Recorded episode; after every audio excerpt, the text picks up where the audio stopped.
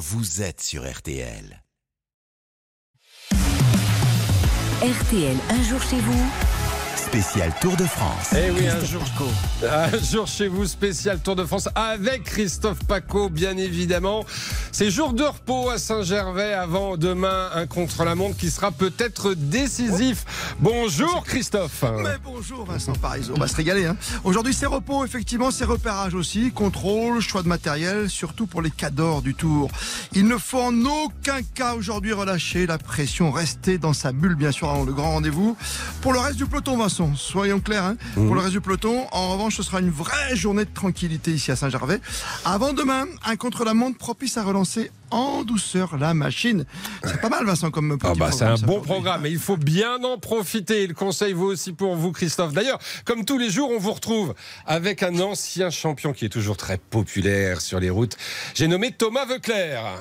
Avec Thomas Veuclair en pleine séance de dédicace ici à Saint-Gervais. Ça qui est formidable, toujours aussi populaire. Thomas Veuclair, le sélectionneur national, lui l'ancien champion, porteur du maillot jaune qui a tout gagné presque dans sa carrière.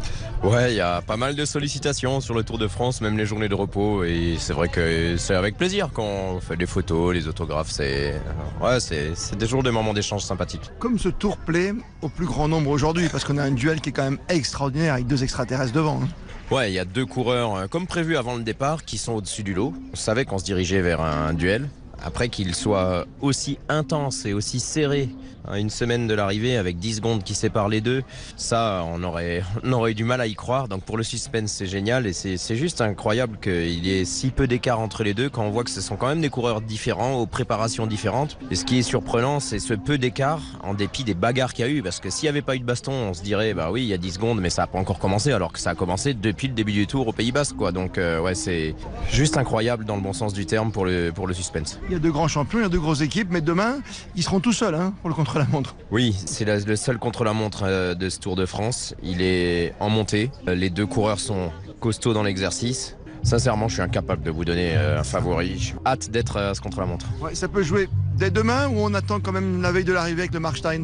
Bien, il reste trois jours où ça peut se jouer, c'est-à-dire demain, le contre donc tr- l'étape qui passe par le col de la Lose, le toit du Tour cette année, 2304 mètres, ça c'est mercredi. Et euh, avant le début du Tour, je le disais déjà, mais je le dis encore plus fort aujourd'hui, euh, tant qu'on sera pas au Markstein samedi soir, parce qu'attention à cette étape avec un enchaînement de montée avec euh, pas un mètre de plat. Donc là, il reste trois moments forts et euh, bah, c'est clair qu'ils vont les mettre à profit les deux favoris. Vous êtes le sélectionneur national également. Vous les trouvez comment C'est franchement aujourd'hui un seul succès? C'est suffisant? Bien sur le Tour de France, euh, déjà l'an dernier, on avait eu un seul succès. Il était à deux jours de l'arrivée. Euh, là, c'est vrai que Victor Lafay nous a débloqué le compteur ça, au début de tour. Ça a fait du bien. On peut pas se contenter. On peut pas dire que ça soit suffisant. Après, c'est le Tour de France. C'est l'épreuve par étape la plus dure au, au monde. Il y a le plus d'enjeux. Chaque étape est disputée euh, tambour battant. C'est pas euh, le Tour de rêve pour les Français, mais malgré tout, euh, les Français sont pas à la rue. Et bah, c'est vrai que le championnat du monde, c'est deux semaines après. C'est, c'est pas, ça s'adresse pas forcément aux coureurs du classement général du Tour. C'est- ce sont deux choses différentes, les championnats du monde et, et le Tour de France. Merci Thomas Veuclair. Bonne continuation dans votre séance de dédicace. hein. Il y a du monde. C'est ça aussi le vélo. C'est ce qu'on aime bien sûr. Vous, l'ancien porteur du maillot jaune. Bonne journée à Saint-Gervais. Merci. Ah oui, c'est vrai qu'il y a du monde. D'ailleurs, c'est les coulisses aussi du Tour avec nos confrères du Parisien aujourd'hui en France. Christophe, on parle de, de l'affluence hein, sur les routes du Tour. Très intéressant avec Christophe Bérard de revenir sur l'attitude du public ces derniers jours. Bonjour à vous Christophe Bérard. Salut Christophe. C'est vrai que ce, ce public semble plus euh, surexcité que d'habitude, non Sur le bord des routes, surtout en montagne bien sûr.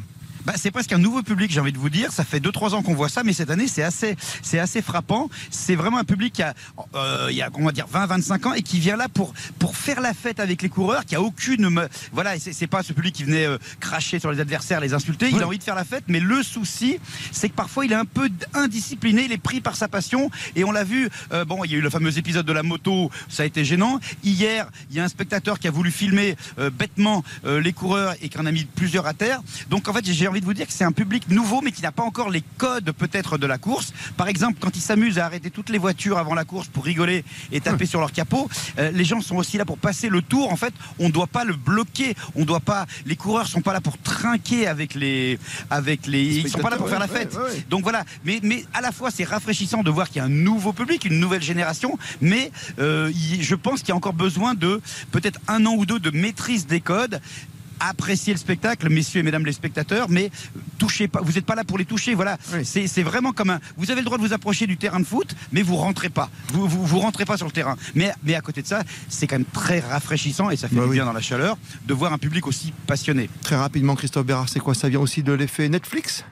Peut-être, enfin moi j'ai un tout petit doute parce que ça a commencé début juin. Je pense que l'année prochaine, euh, l'effet Netflix, surtout avec la saison 2 qui s'annonce tellement plus passionnante que la Bah oui, première le quand duel. on voit ce qui se passe, ça va être quelque chose d'extraordinaire. Mais le- le- la série voulait faire gagner un nouveau public autour, je crois que c'est réussi. Au plaisir de vous lire, Christophe Bérard, comme tous les jours dans Aujourd'hui le Parisien en France. Bonne journée de repos ici à Saint-Gervais. Merci, à demain. Merci messieurs, merci Christophe, Christophe Paco, qu'on va retrouver dans le club Javalère tout à l'heure à 18h30 avec un invité exceptionnel. 18h30, 19h, le grand patron du Tour de France, Christian Prudhomme. Christian Prudhomme sera votre invité, évidemment. Rendez-vous tout à l'heure à 18h30, le club Jalabert. Il est 13h. Et dans un instant, euh, toute l'info, évidemment, le résumé, et puis vous aurez la parole au 3210. À tout de suite.